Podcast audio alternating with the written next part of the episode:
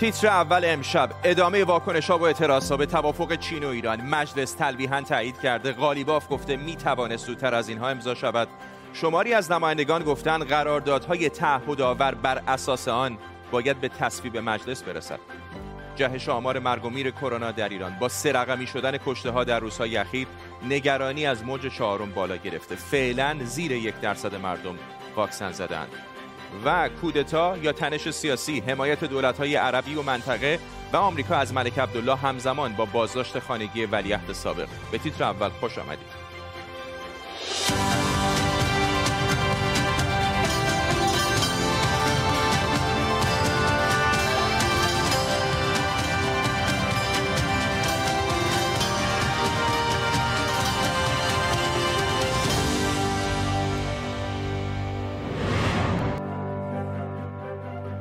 سلام به شما. محمد باقر قالیباف رئیس مجلس گفته سند همکاری های 25 ساله ایران و چین زودتر از اینها می‌تونست امضا بشه. گروهی از نمایندگان مجلس هم بعد از پایان یک جلسه غیرعلنی که در همین باره تشکیل شده بود در یک بیانیه گفتن مجلس درباره قراردادهای بعدی مبتنی بر این سند دخالت می‌کنه. با بالا گرفتن موج اعتراضات به سند همکاری های 25 ساله ایران و چین بعد از 18 فیلمساز ایرانی که اون رو فاقد وجاهت قانونی خوندن شماری از ایرانیان در خارج از کشور هم به این اعتراضات پیوستند. در طول برنامه به کمک تیمی از زبده ترین کارشناسان خبرنگاران این خبر و خبرهای دیگر رو دنبال می‌کنیم. پیش از همه بریم به مرکز لندن. مقابل سفارت چین همکارم بردی افشین از اونجا با ماست. بردی الان پشت سر جمعیتی نمی‌بینم ولی می‌دونم که پیشتر جمعیت قابل توجهی اونجا حضور داشتن. بسیار غیر منتظره بود با توجه به اینکه می‌دونیم الان در بریتانیا به واسطه محدودیت های ناشی از همهگیری گرفتن مجوز برای تجمعات این چنینی کار اصلا ساده نیست ولی اینجا چند صد نفر ایرانی حضور داشتند جالب توجه برای من این بود که برخلاف دفعات پیشین می‌شد دید که اینها از زیر دست بندی های رایج سیاسی جدا از هم وای نستدن همگی کنار هم بودند و خب اون چیزی که ایران جمهوری اسلامی به عنوان یک سند همکاری می‌خونه رو اونها یک قرارداد ننگین و خائنانه می‌دونستن. البته صرفا شعائرشون علیه ایران چین نبود ولی اونها حتی در حمایت از کارزار نب جمهوری اسلامی اینجا شعار می‌دادن و البته اینو هم تاکید کردن که به کارشون ادامه خواهند داد و هفته بعد مقابل سفارت جمهوری اسلامی ایران گرد میان و اون اونجا نسبت به این قرارداد 25 ساله بین ایران و چین اعتراض خواهند کرد.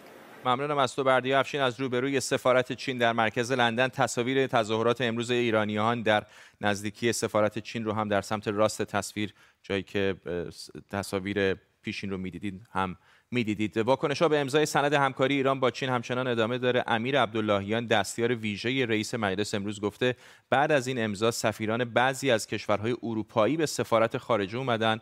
خواستار چنین امضایی با ایران شدن. همونطور که پیشتر هم گفتم غالیباف رئیس مجلس شورای اسلامی از اون استقبال کرده و گفته همکاری ما با چین هشداری به ایالات متحده آمریکاست. احسان مهرابی روز هشدار مهمی با آمریکاست.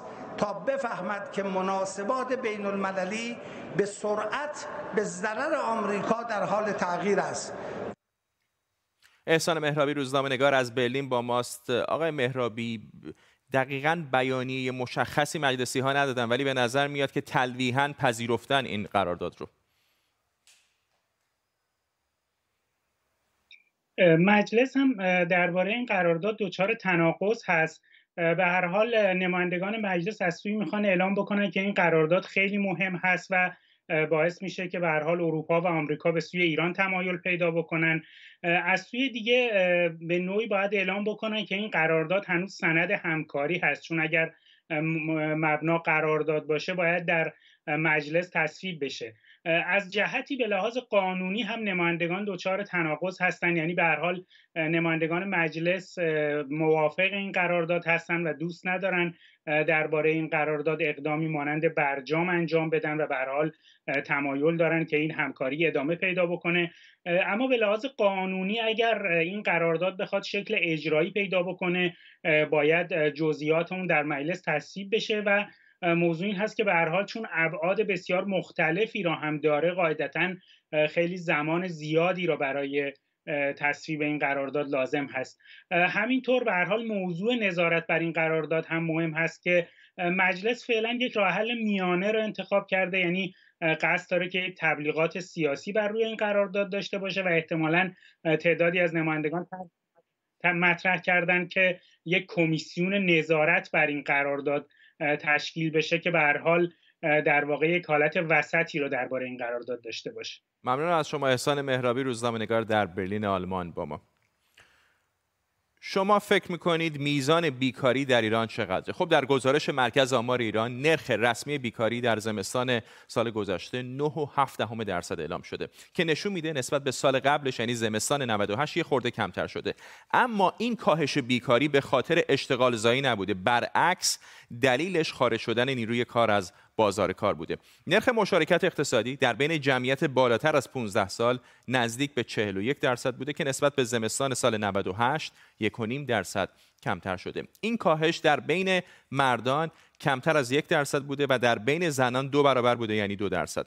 اگر به این نمودار پشت سر من نگاه کنید می‌بینیم که سهم مردان در بازار کار و مشارکت اقتصادی 68.5 بوده و فقط 13.3 درصد زنان در اون سهم داشتن.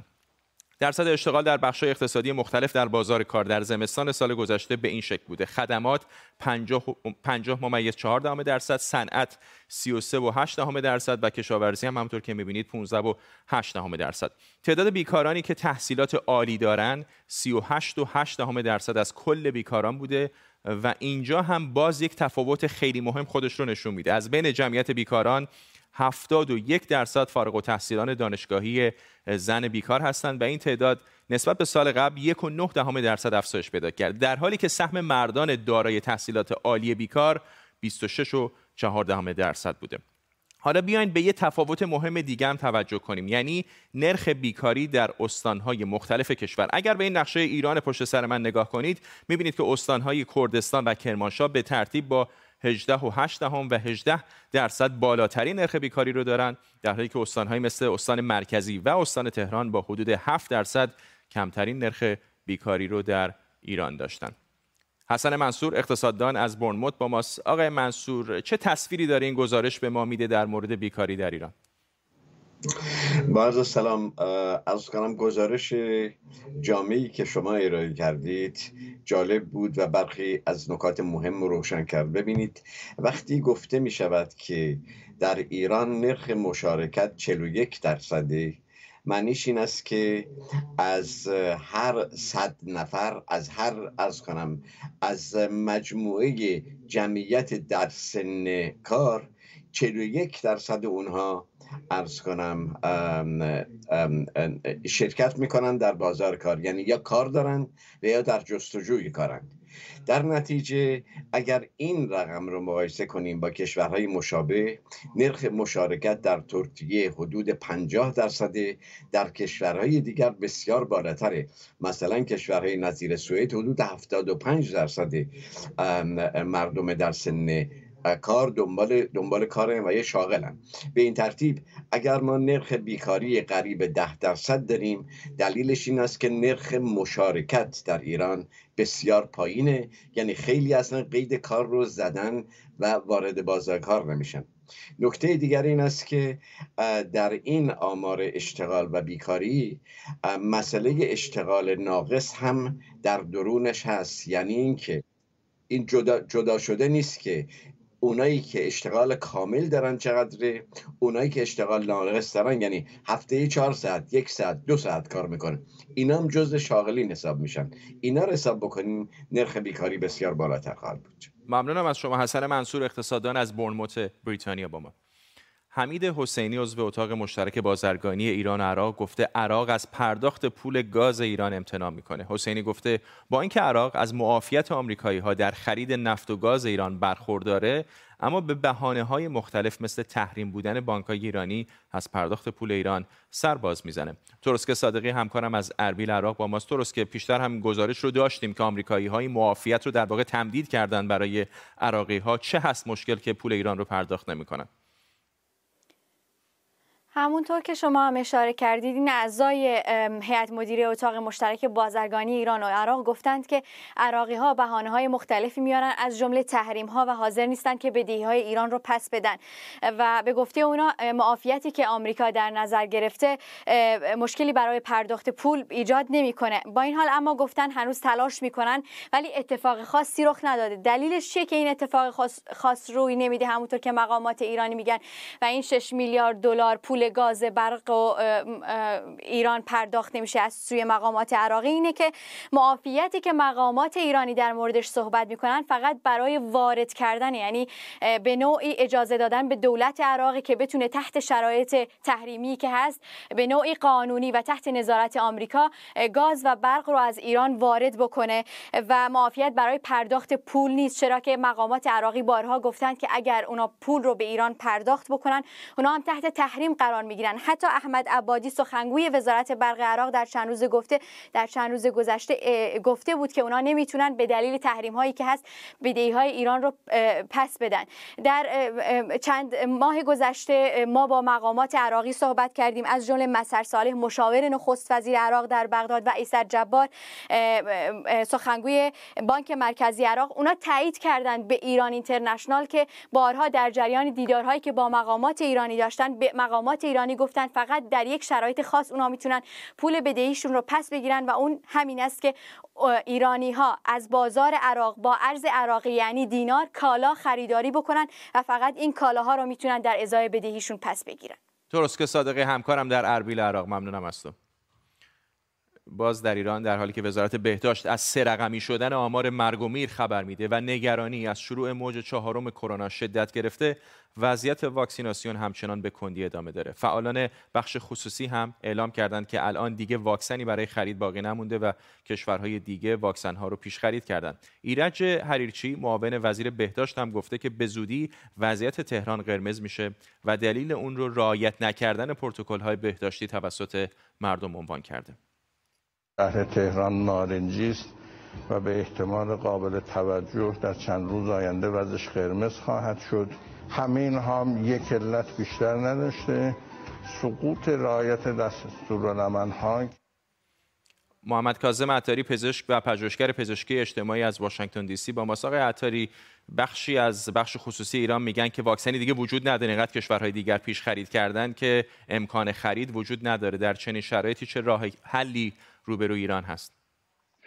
خب واقعا صحبت کردن از شرایط حال حاضر باید حتما برگردیم برای اینکه به الان بخوایم توجه بکنیم. باید برگردیم به زمانی که زمان سفارش واکسن بود. در مهر ماه و آبان ماه زمانی بود که همه کشورها در حال سفارش بودن کووکس 20 مهر ماه رو تعیین کرد ضرب برای اینکه کشورها سفارش بدن و ایران از اون زمان هم عبور کرد. و در آبان ماه ثبت سفارش کرد. کشورهای دیگه الان دارن از کووکس به تدریج سهمیه هاشون رو دریافت می‌کنن. در همون زمان دو تا از تولید کنندگان مهم واکسن دنیا رو آقای خامنه ای با صحبت هاش سه تا رو از گردونه خارج کرد و اصلا به گفت از اینها نمیشه واکسن خرید. اینه که اگه ما بخوایم الان فقط به وضعیت حال حاضر نگاه بکنیم این شاید ما رو گمراه بکنه. باید ببینیم چه بستری ما رو به اینجا رسونده. درسته الان بحران واکسن وجود داره ولی همین الان هم که ما با این بحران مواجه هستیم هنوز هنوز اقدام به ثبت سفارش نمی‌کنه و خودش رو در صف خرید قرار نمیده که بعدها اگر زمانی گشایشی انجام شد باز حداقل در صف خرید باشه. من فکر می‌کنم راهکار این هست که همین الان اقدام به ثبت سفارش بکنه. وقتی ثبت سفارش انجام شد به تدریج اینها رو دریافت خواهد کرد به خصوص اینکه کشورهای مختلف به دلیل مظلوم نمایی که ایران داره سعی می‌کنن تا حد امکان کمک لازم رو در دریافت واکسن به ایران انجام بدن. دکتر عطاری در واشنگتن دی سی ممنونم از شما سازمان ملل متحد یک گزارش جدید از خوشبختترین کشورهای دنیا با وجود همهگیری کرونا منتشر کرده. باید دید در این سال 1400 شمسی یا 2021 میلادی و با واکسیناسیون آیا جهان به شکل سابق برمیگرده یا نه. به این نقشه دنیا پشت سر من نگاه کنید. به نظرتون بعد از همهگیری کرونا با وجود مرگ حدود 3 میلیون نفر در سراسر دنیا و مشکلات اقتصادی و نگرانی از آینده مردم کشورهای مختلف چقدر هنوز احساس خوشبختی می‌کنند نهاد توسعه پایدار سازمان ملل در گزارش تازهش ردبندی خوشبختترین کشورهای جهان را منتشر کرده. در این رتبه بندی معیارهایی مثل آزادی های شخصی و مدنی امید به زندگی درآمد سرانه میزان فساد و خدمات اجتماعی کشورها در نظر گرفته شده. اما یک نکته مهم. گزارش امسال نسبت به سالهای قبل کمی متفاوته و واکنش عاطفی افراد نسبت به همهگیری کرونا نحوه مواجهه دولتها با بحران و اعتماد شهروندان به دولتها هم در این گزارش در نظر گرفته شده.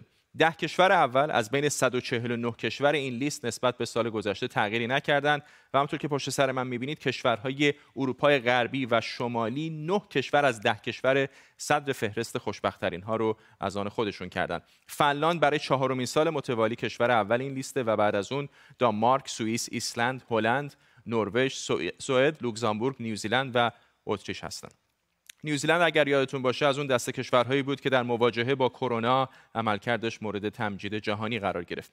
نبود استرس و فشار ناشی از بیکاری نداشتن غذا و ذخیره مالی و همچنین وضعیت سلامتی باعث بالا رفتن رتبه کشورها به لحاظ احساس خوشبختی شده. ایران در این لیست پایینتر از مالی نیجریه و موزامبیک و بالاتر از اوگاندا و بین 149 کشور رتبه 118 هم رو داره این نکته هم در انتها بگم که به نظر می‌رسه مردم کووید 19 رو یک تهدید مشترک می‌دونن که همه رو تحت تاثیر قرار داده و همین باعث ایجاد همبستگی بیشتر شده و مردم جهان همچنان نسبت به آینده خوشبین هستند سبا آلاله روانشناس بالینی از تهران با ماست. خانم آلاله این گزارش تقریبا هر سال منتشر میشه. حالا تصویر خوشبختی هم برای آدمای مختلف طبیعتا در جاهای مختلف دنیا متفاوت هست. اما می‌خوام اینو ازتون بپرسم که این سالی که گذشت سال عادی نبود در تاریخ معاصر همچین چیزی نداشتیم.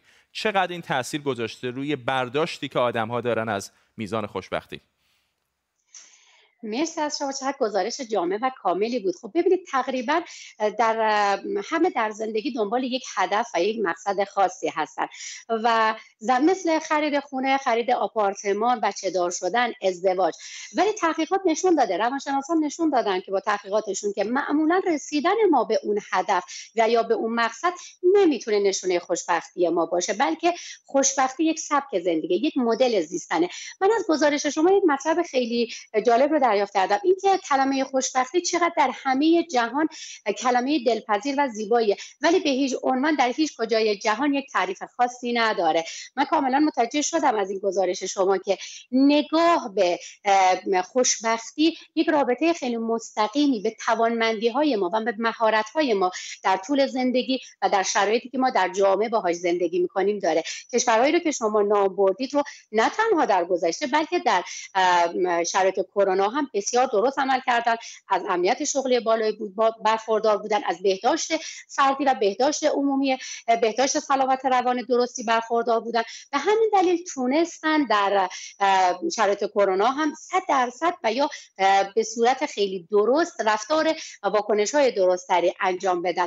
ولی بسیار جالب بود که ما در شرایط کرونا با یک تهدید مشترکی روبرو بودیم که شما به درستی ازش نام بردید. تهدید مشترک معمولا در چنین شرایطی احساس همدلی رو در ما بالا می‌بره. احساس همدلی هم باعث میشه که ما به همدیگه نزدیک بشیم و این نزدیکی ایجاد همبستگی رو به ما در ما به وجود میاره و همین ایجاد همبستگی باعث میشه که ما نگاهمون به خوشبینی نگاهمون به آینده یه مقدار خوشبین تر بشه. ممنونم از شما. سبا آلاله روانشناس بالینی از تهران با ما. دیشب گزارش های منتشر شده از بازداشت ولیعهد سابق اردن شاهزاده حمزه بن حسین برادر ناتنی ملک عبدالله و 20 نفر دیگه از اعضای خانواده سلطنتی و مقامات سابق این کشور. اتهام اونها اقدام برای بی کردن اردن. عنوان شده ارتش اردن البته گزارش ها درباره بازداشت شاهزاده حمزه رو تکذیب کرده اما خود ولیعهد سابق در ویدئویی که منتشر کرده از بازداشت خانگی خودش خبر داده ایالات متحده آمریکا، اسرائیل و کشورهای عربی در واکنش به این خبرها از ملک عبدالله پادشاه اردن حمایت کردند. ساعتی پیش هم ایمن الصفدی معاون نخست وزیر اردن هم ارتباط این افراد با طرفهای خارجی برای به خطر انداختن امنیت کشور رو تایید کرد. نیروهای امنیتی به مدت طولانی تحرکات شاهزاده حمزه بن حسین و چند شخص دیگر را زیر نظر داشتند. این تحرکات امنیت و ثبات کشور را هدف قرار داده بودند. این افراد با طرفهای خارجی در ارتباط بودند تا در زمان مناسب امنیت کشور را به خطر بیاندازند. علی سرزاده تحلیلگر مسائل خاورمیانه از هامبورگ با ماست آقای سرزاده جزئیات چندان شفافی از اردن بیرون بیرون نیامده که بدونیم چه اتفاقی افتاد اما از همین معدود اطلاعاتی که داریم از جمله ویدئویی که آقای حمزه منتشر کرده چه دستگیر ما میشه؟ آیا واقعا بوی کودتا میاد یا فقط یک تنش و دعوای سیاسیه کودتا حالا خیلی زیاد هست. لغتش خیلی وسیع هست. ولی واقعیت این است که شاهزاده حمزه در هفته های اخیر با رؤسای قبایل اردن ملاقات داشته ازش پشتیبانی کردن به خصوص رؤسای قبایل قسمت شرقی اردن و نارضایتی که در جامعه اردن افزایش پیدا کرد در یک سال گذشته در اثر کرونا. بعضی از آمارها میگن 38 درصد فقر بالا رفته. این باعث شده که نارضایتی عمومی اصولا در کشور افزایش پیدا بکنه و این تماس های شاهزاده حمزه با رؤسای قبایل ظاهرا به اصطلاح باعث نگرانی ملک عبدالله و مقامات امنیتی اردن شده. اینکه صحبت از کشور خارجی می‌کنن یک به اصطلاح بعد جدید دیگری هست و اون اینکه ظاهرا به نحوی پای عربستان هم در میان هست. به اصلاح کنش ها بین اردن و عربستان بالاتر بالا گرفته از اون زمانی که در حقیقت اسرائیل مسئله رو مطرح کرد که تولیت مسجد الاقصا رو که از نظر تاریخی و مذهبی همیشه به خانواده هاشمی و اردن وابسته بوده به عربستان سعودی بده. اگر عربستان سعودی به اصطلاح وارد توافق ابراهیم بشه و این باعث شد که تنش هم بین اسرائیل و هم با اسرائیل و هم با عربستان سعودی بالا بگیره به خصوص که ده روز قبل ولیعهد فعلی اردن قصد رفتن به مسجد الاقصا داشت و نیروهای اسرائیل ازش ممانعت کردن. مجموع این مسائل نشون میده که ما با یه بحرانی در اردن روبرو هستیم و در تمام کشورهای عربی این اتفاق دیشب در اردن به یک زلزله سیاسی تعبیر شد. جالب اسرائیل اشاره کرده اتفاقا سخنگوی وزارت خارجه ایران هم انگشت اتهام رو متوجه اسرائیل که خیلی کوتاه در 40 ثانیه اگر بگید چقدر اردن اگر بی ثباتی در این کشور صورت بگیره می‌تونه دلهور آور باشه برای شرکای منطقه‌ای و فرامنطقه‌ایش مثل ایالات متحده آمریکا و حتی اسرائیل که روابط دیپلماتیک داره با این کشور. بسیار بسیار می‌تونه دلهور آور باشه. امروز وزیر دفاع اسرائیل گفتش که اردن عمق استراتژیک ما هست و ما علیرغم همه اختلافات بایستی به اردن کمک بکنیم که از بحران بیرون بیاد. چون مسئله اردن با مسئله فلسطین گره خورده مسئله اردن با سوریه گره خورده. ممنونم از شما. علی سلزاده تحلیلگر مسائل خاورمیانه از آلمان با ما. پیش از پایان برنامه این تصاویر جالب که چرز کنم در واقع بیشتر ناراحت کننده رو از لتونی داریم. یک عقاب مادر می‌بینید که گرفتار شده برای اینکه جفتش چند روزیه که ناپدید شده و می‌دونید عقاب ها به صورت جفتی در واقع زندگی می‌کنن و این شرایط دشواری پیش آورده چون الان روی تخما خوابیده. اگر بلند بشه تخما نابود میشن. و در واقع الان گرفتار شده برای اینکه نمی‌تونه غذا تهیه بکنه و همچنان منتظر جفتش است. این خبرگزاری ها هم به نظر به جای غذا آوردن فقط دوربین اونجا گذاشتن. تصاویر زنده رو می‌بینید از لتونی شهر دوربه جایی که یک عقاب در انتظار جفتش است.